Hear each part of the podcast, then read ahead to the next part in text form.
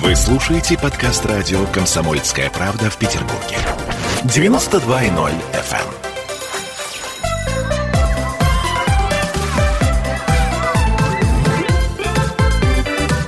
Родительский вопрос. Э, здравствуйте, дорогие друзья. Радио «Комсомольская правда» Санкт-Петербург в эфире. Мы вновь говорим о наших детях, а мы — это родители. А, и сегодня со мной удаленно, с Камчатки, а, Аглая Даташидзе, психотерапевт. Аглая, привет. Здравствуйте.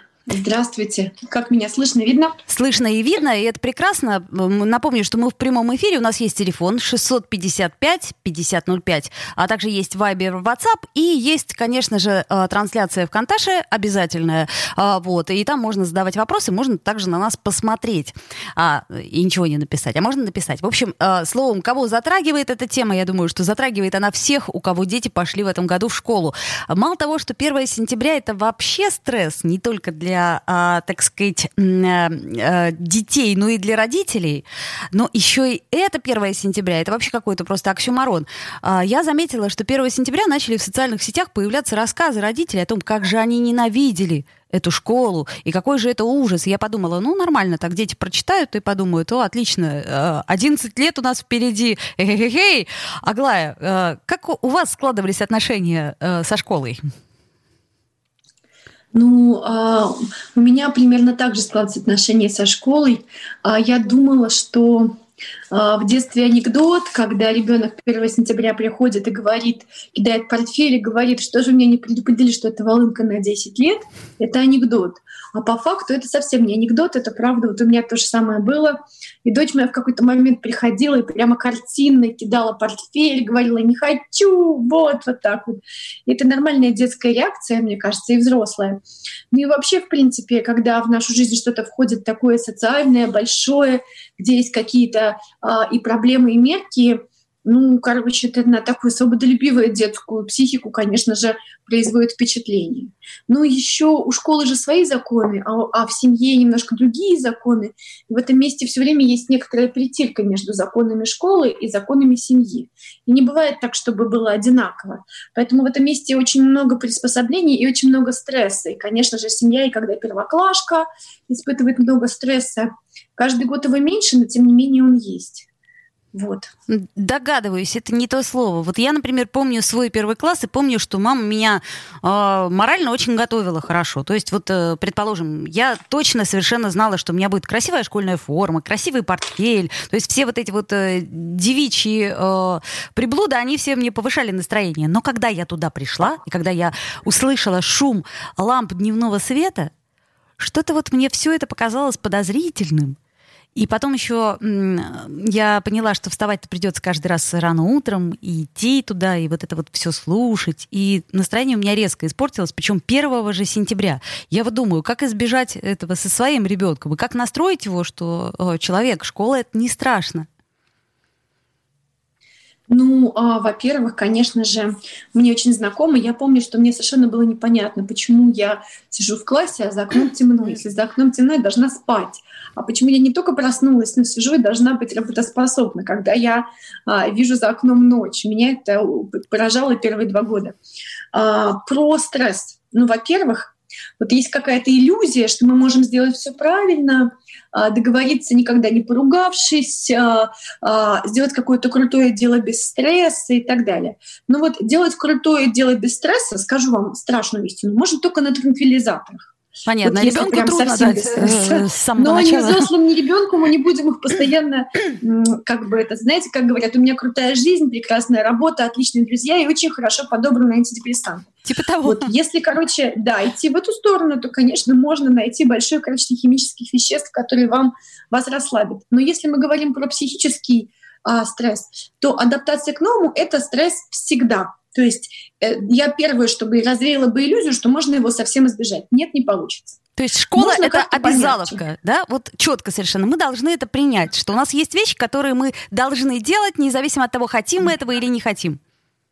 Ну, в любом случае, 1 сентября и первый месяц будет стрессом, и по шкале стресса приятные события стоят рядом с неприятными очень близко. Знаете, там переезд, замужество, новая квартира, повышение зарплаты, отпуск. Это вообще тоже большой стресс, абсолютно точно. Вот. И первое, что важно. Важно понимать, что когда люди в стрессе, у них включаются очень стрессовые механизмы. Они, например, иногда не могут затормозиться, а иногда они тратят больше энергии, иногда они переходят какие-то границы. Поэтому первое, что важно делать, это чуть замедляться, быть медленнее. Вот э, оттормаживаться везде, где можно, и быть очень-очень внимательным в начале. Угу. То есть а, тормозить, чтобы не входить ни в какие инициативы, не вступать специально в какие-то отношения, не брать какие-то обязательства на себя, да, да, потому что еще не разобрался, а уже набрал обязательств. Тут ты стенгазету делаешь, здесь в родительском комитете, здесь ты уже куда-то поступил в кружок, здесь что-то да, еще, а ты вообще еще не сориентировался, что это, куда это. Вот, короче, первое совет — тормозить. Вот прямо тормозить, идти и очень все время ориентироваться. Просто ориентироваться, ориентироваться, ориентироваться искать свое место. И после своего места может быть какой? Во-первых, папа просто в классе. А где мне так? Может быть, можно пересесть, а может вот так, а может быть с кем-то с одним постоять. И вот заниматься, знаете, вот этим вот историей порханием. И это очень важно на самом деле. Так, так, знаете, как вот бабочка с цветка на цветок. Так. Бабочка с цветка на цветок перепархивает. Угу. Она же не заводит длинные отношения с одним цветком. Она вот тут посмотрела, тут посмотрела, тут посмотрела. И вот первый месяц можно потратить именно вот на то, чтобы посмотреть в разных местах, попробовать, не углубляясь и не давая никаких обязательств. Угу. И это важно сначала их не давать, пока ты не узнал. И это раз. Второй момент. Сейчас все говорят, школа хорошо, но ковид. Сейчас будет вторая волна, сколько мы учимся? Учимся мы день, два, десять дней, две недели и так далее. Мы же не знаем, вот, соответственно, есть неопределенность. Неопределенность, поскольку она не определена, она занимает э, силы, потому что вы все время думаете, а может так, а может так, а завтра так, а нет, а потом как, а куда я дену ребенка. Есть такой фильм советский, когда а, детский садик закрыт, там карантин называется, и каждый день ребенка передают новому родственнику, да, значит, вот, и там каждый раз вопрос, куда я дену ребенка и так далее. Угу. Ну так вот, в психологии есть такое понятие, как опора на неопределенность. Опора на неопределенность. Это когда мы не пытаемся найти определенность. Все-таки будет карантин или нет? Нет, вы нам ответьте, ковид, да? да? Или нет? Вы нам скажите, что, на что мне, где моя земля? Скажите, на что мне опираться? Вот а, если я понимаю, что неопределенность моя опора, что это такая штука, которая может быть либо так, либо так. Я в зависимости от того, сколько этой неопределенности вариантов, а все равно их э, какое-то количество, да, а, я должна просчитать варианты, что я буду делать. Вот.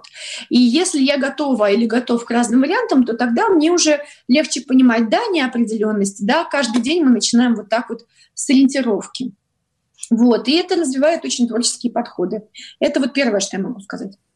А, так, отлично. Опора на определенность, это, по-моему, нужно нам всем, особенно сейчас. Э, неопределенность, неопределенность на неопределенность. Вот я и говорю, опора на неопределенность. То есть что-то такое да. шаткое, и э, будем как бабочки порхать туда-сюда, это понятно все. А еще вот у меня вопрос такой. Вот мы выбрали школу, да, мы долго там анализировали, как это, э, э, читали отзывы, ходили на дни открытых дверей, в результате мы ее выбрали, и ну, ну что-то не то, вот сразу не то. Вот ребенку не понравилось, и все, и хоть ты тресни. Не хочет он туда идти. Э, что делать? Сразу же менять, думать, э, что мы можем э, изменить внутри себя, внутри ребенка или как? Вот Короче говоря, у нас же есть такое ощущение, что если мы покупаем квартиру, то на всю жизнь. Если мы покупаем машину, то на всю жизнь. Если уж мы школу выбрали, так уж ходи, пожалуйста, будь добр в эту школу до конца географии.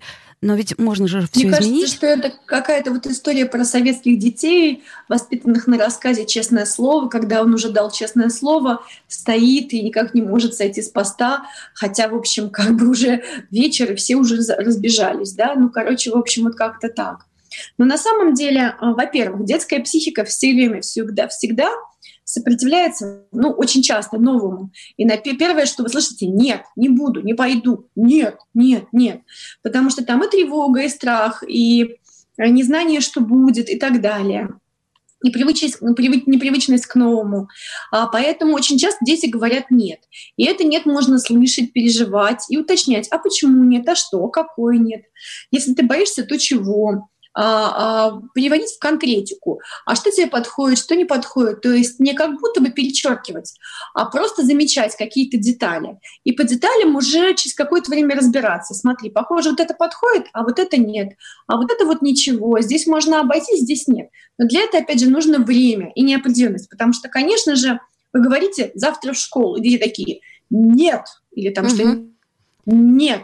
И это другое нет. Это очень детское нет. Оно часто во-первых, из какого-то чувства противоречия, во-вторых, часто из переживаний, из страха, а, из, там, из, из а, желания ну, скорее играть, чем учиться, потому что дети, они играют долго, и, и они готовы играть гораздо дольше, чем мы в взрослой жизни им отводим. А, как-то так. Поэтому, да, надо постепенно просто замечать. А что касается школы, которую можно поменять потом, моя дочь сменила уже сколько, две школы, да, одну школу. Угу. Мне кажется, что если мы говорим про первоклашек, то первые два класса, они какие-то адаптивные. Вы вообще можете понять, как ваш ребенок учится, учится, не учится, а, что ему нужно, чтобы учиться, какие предметы у него провисают. Аглая, И исходя из этого сделать вывод. Мы поговорим про то, что такое учительница первая моя сразу же после рекламы. Я да. напомню, что мы в прямом эфире, родительский вопрос, у нас есть телефон, трансляция ВКонтакте, у нас есть Вайбер WhatsApp. Э, словом, вы можете нам задать вопрос, мы с удовольствием на него ответим. Сейчас сделаем паузу, послушаем рекламу. Родительский вопрос. Мы делаем радио для тех, кто хочет быть в курсе всех событий и ценит свое время. Специально для тебя мы создали новый сайт радиокп.ру. Радиокп.ру. Подкасты, видеотрансляции студии, текстовые версии лучших программ. Слушай, смотри, читай. Политика, экономика, бизнес, технологии, наука – все новости, все темы, все точки зрения на новом сайте радиокп.ру.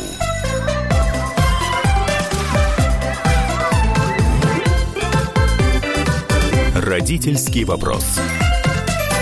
11.16 в Петербурге, радио «Комсомольская правда». Мы с вами, родительский вопрос. Мы продолжаем разговор на не самую приятную тему для родителей, но, видимо, для некоторых учеников тоже, как кому школа не пришлась уже сейчас, вот буквально на сегодняшний день, на 4 сентября по душе. Такое бывает. А, и, э, наверное, нам надо поговорить о том, Аглая, как нам а, выбрать такую школу и такую учительницу, чтобы нам, по крайней мере, самим было не страшно, не стыдно, ну и ребенку приятно. Я напомню, что мы вдвоем с Аглаей Датышидзе и говорим про 1 сентября и вообще про все вот это вот, связанное со школой. Первая учительница, она кто? А, вы знаете, вот в этом месте а, а, очень такая интересная история, потому что часто родители выбирают учительницу первую как будто для себя. Вот какая мне бы подошла. Вот. И я понимаю, что мне подошла бы внимательная учительница, мне подошла бы та, которая задавала вопросы, давала мне много свободного места. И мне такая подошла бы и в первом классе. Но моя дочь, например, не такая. Ей нужен, знаете, такой комсор, который скажет, пойдем, побежали, давай, сделай, немножко подзаставит. И, короче, и тогда ребенок получит результаты, а будет, конечно, плакать и говорить «не хочу», а потом за углом будет хвастаться тем, что у него крутые результаты да, и это вот э, так устроен ребенок. Поэтому очень часто важно понимать вообще, вы когда приходите в школу, вы приходите как бы своим внутренним ребенком, его там пытаетесь разместить, или вот этого реального ребенка. И, скорее всего, ваш реальный ребенок гораздо больше, более адаптивен, чем вы, потому что следующее поколение гораздо более адаптивно у нас. Поэтому в этом месте важно понимать, какой подойдет именно ребенку учитель. И бывают совершенно разные. Но я точно понимаю, что в 7 лет у детей еще недостаточно силы воли. Не потому, что они такие слабаки, а потому что просто она еще не деформировалась. Поэтому, конечно, важно, чтобы учитель Лем был тот, кто может им взаймы предоставить немножко своей воли, давайте сделаем и так далее, для того, чтобы на этой воле вместе с ним они могли сделать, а потом несколько раз повторив, они могли уже сделать сами и понимать, что это приносит хорошие плоды. Угу. То есть, стало быть, ориентироваться надо на ребенка, но не забывать все-таки, что он маленький как минимум, да, то есть э, да. не брать не в расчет... что, что он маленький. Да, не забывать, что он маленький, что он еще не доиграл, что в 7 лет они еще очень незрелые, что первый класс просто адаптивный, что это не про школу-школу, а первый класс — это про то, чтобы человек вообще понял, что надо утром вставать, а, что-то делать, потом вечером приходить. То есть это... И лично я... Угу противник таких школ, которые с первого класса берут сильно в оборот детей, потому что очень часто мы хотим, чтобы наши дети имели собственную поисковую активность, собственную инициативность, собственный стержень. И потом мы с первого класса забираем у них эту инициативу, даем им свою волю, даем свою программу и говорим «иди, люби это». А потом а, в 16 удивляемся, что это у них нет своей собственной поисковой активности, инициативности, своего стержня и так далее. Потому что мы забрали. Поэтому, конечно же, нужен какой-то момент, когда все равно человек занимается собственной, своей такой детской совершенно исследовательской деятельностью. В этом месте мне очень подходит, ну, называется монтессори подход, когда есть какой-то материал, и ребенок э, в нем копается и разбирается по каким-то правилам. Но если выбрали такой другой вариант, и школа у вас такая достаточно четкая, жесткая, то надо, чтобы дома был какой-то момент, когда ребенок может вот сам, собственно, разбираться в каком-то материале, тусить и так далее. И чтобы вот вы тут просто в детскую комнату подвозили а, материалы для творчества, закрывали двери, смотрели, как он там пол, на полу рисует, чего-то еще такое делает. Угу. Ну и, конечно же, важный момент, чтобы а, после школы ребенок мог, имел возможность отреагировать. И отреагировать все свои неприятные, негативные эмоции, потому что у него их накоплено много. То есть там он держался моя... э, и вел себя хорошо, а домой пришел, и чтобы выдохнуть можно было? Да, выдохнуть. У меня моя знакомая, однажды я пришла и, и говорю, а что это за такие каляки, рисунки, вот листы ватманы, там вот такие каляки нарисованы. Она говорит, так это моя дочь приходит из школы, и первый час рисует вот так, вот, вот рисует, рисует, рисует, рисует. А потом, когда она уже выдохнет, она рисует нормальные рисунки. Поэтому очень важно, чтобы ребенок мог прийти и разместить у вас на ручках все недовольство по поводу школы. И в этом месте важно не переубеждать его, что нет, ты не понял, школа хорошая, нужно это делать, а просто выслушать, контейнировать его, потому что, конечно же, он долго держался в этой новой системе. И а, понимать, что это не правда а, то, что требует диалога, а то, что требует просто выслушивания, контейнирования, наблюдения, совместного дыхания и потом уже как бы выяснения каких-то деталей, но не сначала. Мила нам задает вопрос. Добрый день, а что делать, если ребенку учитель не подходит? Ну вот как понять, кто в данной ситуации виноват и как вообще решить эту проблему? Ну не менять же школу. Я вот, кстати, понимаю. А, я очень хорошо занималась в детском саду. У меня я умела читать, писать, там все уже умела. Но при этом меня не взлюбила учительница начальных классов. И это была большая проблема. Ну, мы не любили друг друга. Это сейчас она говорит, что я была ее лучшей ученицей. Но она говорит неправду. Так вот, что делать-то и как это понять?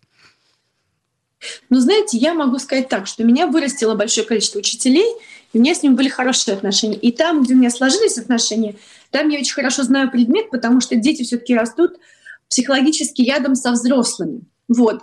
И если вы хотите, чтобы у вашего ребенка был э, э, как бы такой опыт преодоления, сопротивления а, какому-то взрослому, может быть, побед в этом месте или поражений, может быть, опыт, когда весь класс против и так далее, может, опыт, когда тебя вот так спрашивают по какой-то прямо по лесенке, чтобы ты четко все ответил тогда, пожалуйста, не, не, не устраивающий учитель и так далее. Таких бывает, конечно, много, потому что учителя тоже люди, а дети берут за душу, и на них сложно эмоционально не реагировать. Вот. А если вам важно, чтобы это был кто-то, кто правда как-то вот душевно с ним общается, и через это ваш ребенок выходит и начинает общаться, тогда вам придется либо поменять учителя, либо поменять школу. Вот не менять же школу, ну, я в свое время сменила несколько школ, а, я бы сказала, что менять как раз. Угу. Хотя, конечно же, когда ты уже его поставил в этой школе на учет, и школа рядом с домом, и это, конечно, очень сложно. Но дети живут все-таки в психической реальности, в такой. И если в этой психической реальности есть много напряжения, то они всю силу тратят не на усвоение материала, а на противостояние с учителем. И в этом месте они могут победить, конечно же, а могут нет. Я помню, что у меня лично был опыт такой, когда во втором классе что-то сказала учительница, что мне не подошло. И я очень хорошо помню, как во втором классе я встаю, собираю портфель посреди урока и выхожу из класса и ухожу домой. Сильный поступок. И мне за это, да, мне за это ничего не было. И меня поддержали мои родители. Но я помню этот момент, когда я просто встала и ушла. Но это было, ну, конечно, это был очень сильный поступок для второклассника, удивительно сильный это раз, особенно в советской школе. Но в этом месте было стало понятно, что у меня как это, she has balls, да, есть яйца. И вот когда стало понятно, что яйца есть, то как бы дальше все понятно. Но не все дети могут сразу отрастить, показать свои яйца и как бы все такое. Ну вот насколько я помню э, свою школу, то там э, основной принцип, особенно вот э, один год, был подавление, то есть подавление инициативы. И, в общем, чем, так сказать, классная руководительница выше поднимала интонации, тем больше ее боялись и тем меньше проявляли инициативу, само собой. Еще я заметила, что сейчас сейчас, кстати, в отличие от э, моей школы, принято рассказывать родителям, что происходит и что не так. А раньше вот я даже вспоминаю детский сад и ужасы своего детского сада, которые я, рассказав позже э, маме, мама сказала, ну почему же ты молчала все это время? И я задала себе вопрос, почему я молчала? Ну, неудобно было сказать. Вот как-то неловко. Ну, дело все в том, что, конечно же, ребенок, э, нормальный ребенок, а если он в нормальных отношениях э, воспитывается, то он привык следовать за взрослым. Да? Если взрослый, который выдает ему доверие, объясняет, что нужно, э, как бы из изобилия действует, помогает, предоставляет, слушает и так далее, то это взрослый, за которым ребенок а, следует. Потом он видит другого взрослого. И если у него такое же есть правило, то он тоже за ним следует. И, конечно же, в этом месте он может оказаться в ужасном месте, но поскольку у него есть пиетет по отношению ко взрослому, то он, конечно же, следует. Видимо, у меня было, когда я хлопала дверью, было недостаточно пиетета, и это меня спасло. Вот. Но я также знаю, что, конечно же, а, иногда просто приведение к порядку выглядит как подавление. И здесь просто в, советском, в советской школе не умели никак, кроме как гаркнуть, привести к порядку. Но сейчас есть много других школ с а, другими методами. И, конечно же, важно соображать и заранее знакомиться с преподавателями, чтобы примерно сориентироваться, какими методами они будут устанавливать порядок, который в школе нужен, в классе нужен.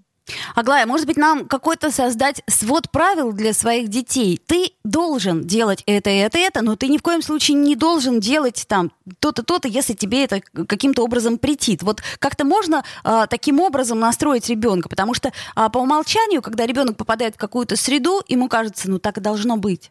Он же не знает, как может ну, не всем кажется, в 7 лет дети начинают уже понимать, что вот тут такие правила и такие последствия. А здесь такие правила и такие последствия. И важно даже не создавать свод правил, а обсуждать. Вот здесь так и здесь так. И обсуждать, как можно в этой ситуации адаптироваться. И, и понимать, что э, границы зависят от контекста. Да? Если школьный контекст, границы такие. Если, может быть, не стоит выходить на открытый диалог с учителем, потому что у него 30 человек, он может только накричать на тебя, например. Да? А когда ты один родитель, и у него есть ресурс э, в тебе и заинтересованность, главное, да, то тогда можно быть в диалоге принять другие решения. Но понимать, что границы зависят от контекста и брать время дома на обсуждение этого контекста. Не на убеждение ребенка, что нужно слушаться и все, и как-то адаптироваться, а на обсуждение контекстов, чтобы ребенок понимал, что вот так это так, а так это по-другому. Короче говоря, мы должны быть в диалоге. Это, собственно, самое да. главное, что мы пытаемся до вас донести. А, не всегда у нас это получается, но мы стараемся. А Аглая Датышидзе, психотерапевт, была с нами на связи с Камчатки. Аглая, так сказать, не знаю даже, что Камчатки, у вас там... Камчатка. Да, утро или вечер. А мы Вулканы вернемся... и медведи, и вечер. Да. Чудесно. Вернемся после новостей. Ольга Панова к нам присоединится. Поговорим о еде. Родительский вопрос. Андрей Ковалев. Простой русский миллиардер. В авторской программе «Ковалев против». Против кризиса, против коронавируса, против паники, против кнута, но за пряники. Я расскажу вам, как спасти свои деньги и бизнес в эти непростые времена. Помните, миллиардерами не рождаются, а становятся. Ковалев против. На радио «Комсомольская правда». По будням с 10 вечера до полуночи по московскому времени.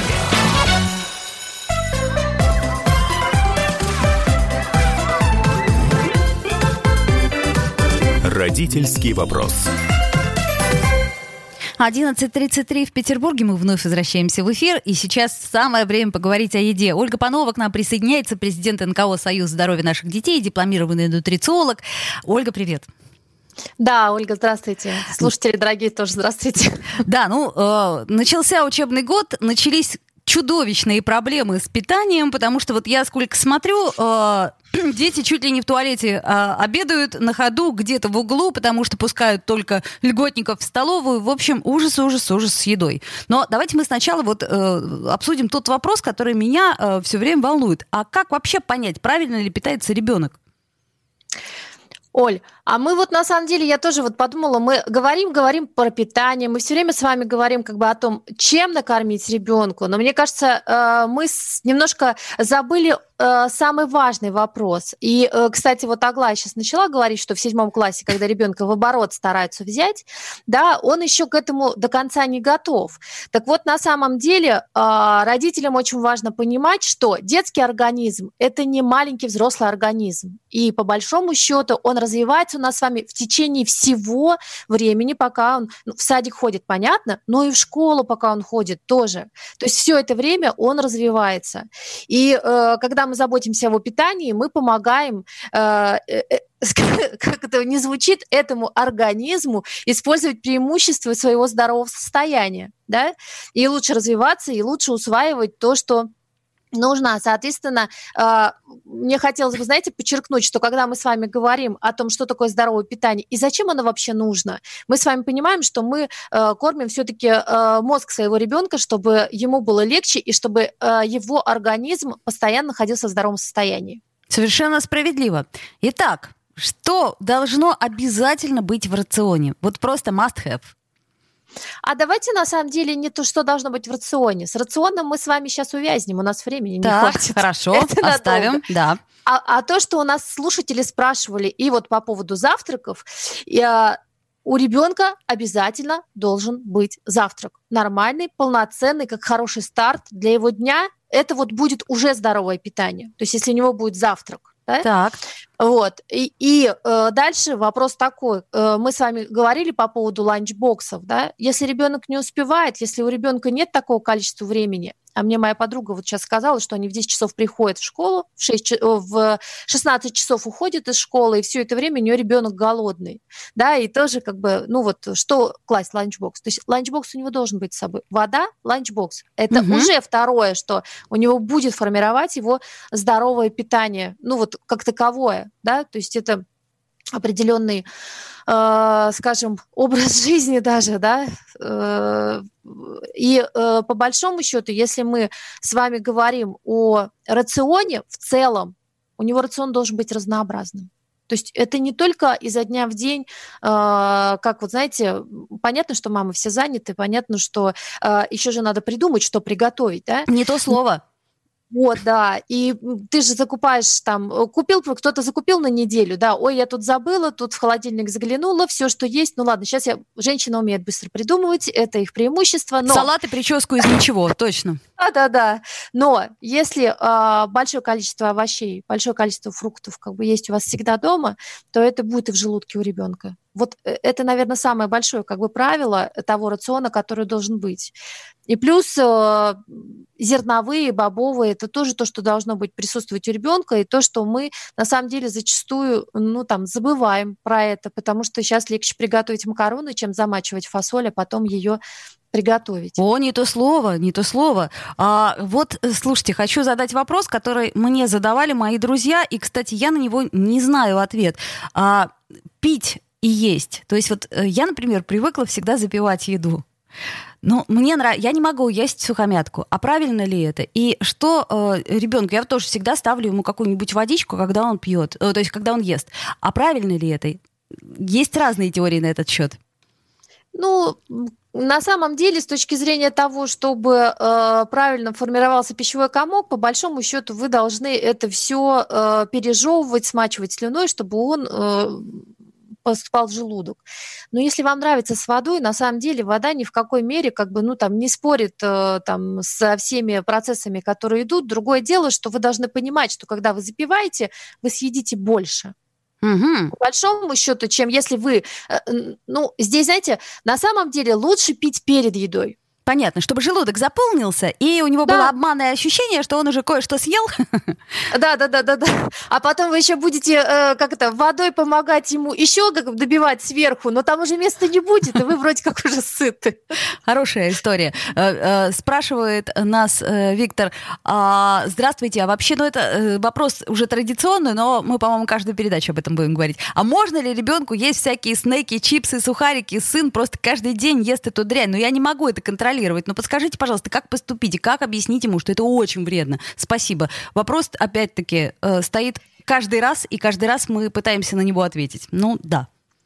Слушайте, ну, на самом деле, я вам хочу сказать, и, и каждый раз мы действительно, Оль, про это говорим, как бы роль родителя, она сложная.